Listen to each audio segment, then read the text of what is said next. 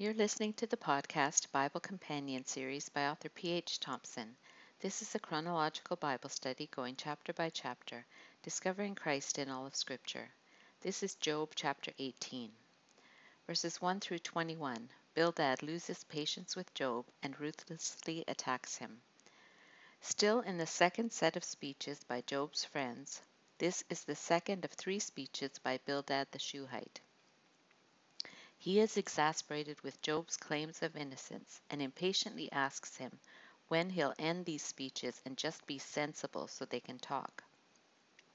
He feels Job regards them as cattle who are stupid in his sight, although Job hasn't ever said anything like that. All he said was that he also knows what they know, and that they are falsely claiming to be wise and to speak for God and explain his ways. The word stupid is used three to five times in Scripture, depending on the translation. And as here, people are compared to brute beasts who have no understanding. He portrays Job as a ravenous animal, tearing at his own flesh, as if he expects standards to be forsaken for his sake and the whole order of the universe turned upside down so that he can justify himself. Then he launches into a long tirade on the bad outcomes that the wicked experience, describing darkness and being ensnared by nets of his own making. How often the troubles we experience are the result of the bad choices we have made. He experiences many unforeseen traps and feels terror all around him. He has lost his vigor.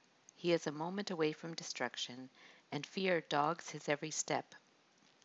He personifies calamity and disaster and says they are hungry to get at him and are ready for him the moment he falls. He calls attention to Job's boils on his skin as proof of his wickedness. He says it eats away parts of his skin. Death's firstborn devours his limbs. And this is a poetic way of describing deadly diseases.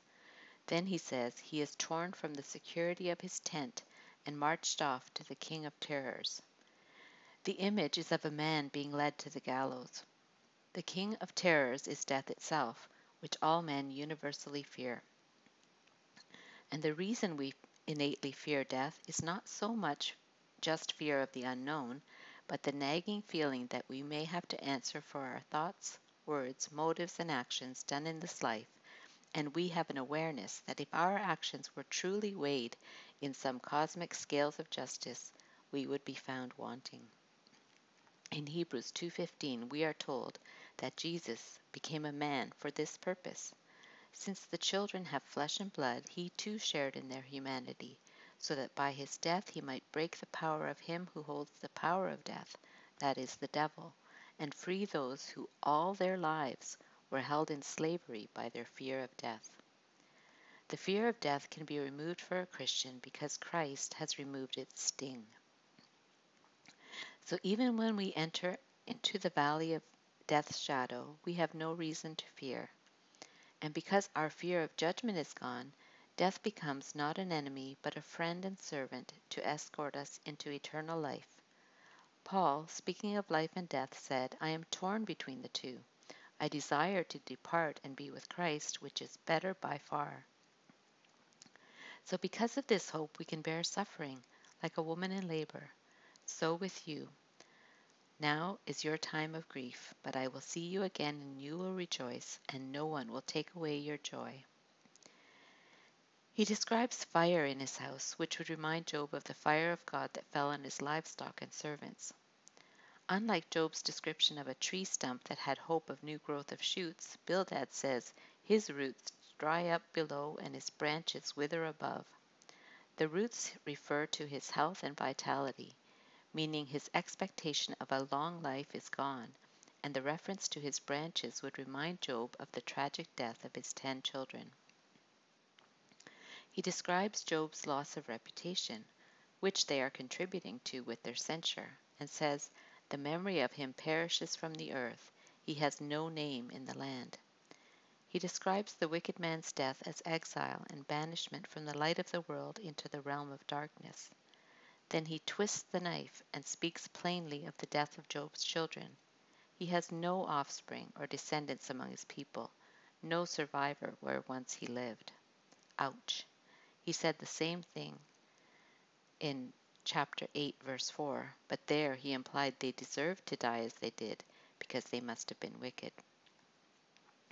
He says news of this spreads to the east and west, causing people to be appalled at his fate and horrified by news of it. No doubt they would be spreading this story about Job as proof of their world view, which had no room for innocent suffering. Then he concludes with a descriptor of the unfortunate person he has just been describing. Surely such is the dwelling of an evil man, such is the place of one who does not know God. The idea here of knowing God means to know in a redemptive sense, so this is an unbeliever, which Job is not.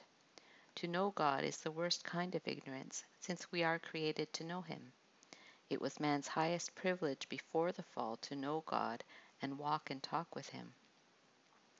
But this privilege was lost when Adam sinned. But through the gospel, we can know God through our new relationship. Now, this is eternal life that they know you, the only true God, and Jesus Christ, whom you have sent. We need to be careful to be sure we know God and are known by Him, instead of just knowing things about Him. For the most terrifying words anyone could hear would be at the judgment when Jesus says, Then I will tell them plainly, I never knew you. Away from me, you evildoers. Since he feels the description fits Job's circumstances, he must be that wicked, unbelieving man who is wholly ignorant of God. The truth of God's justice and judgment are true. Justice will be done. To deny it is to deny the significance of evil and never have our wrongs righted. But to misapply it to Job destroys the significance of evil from another angle.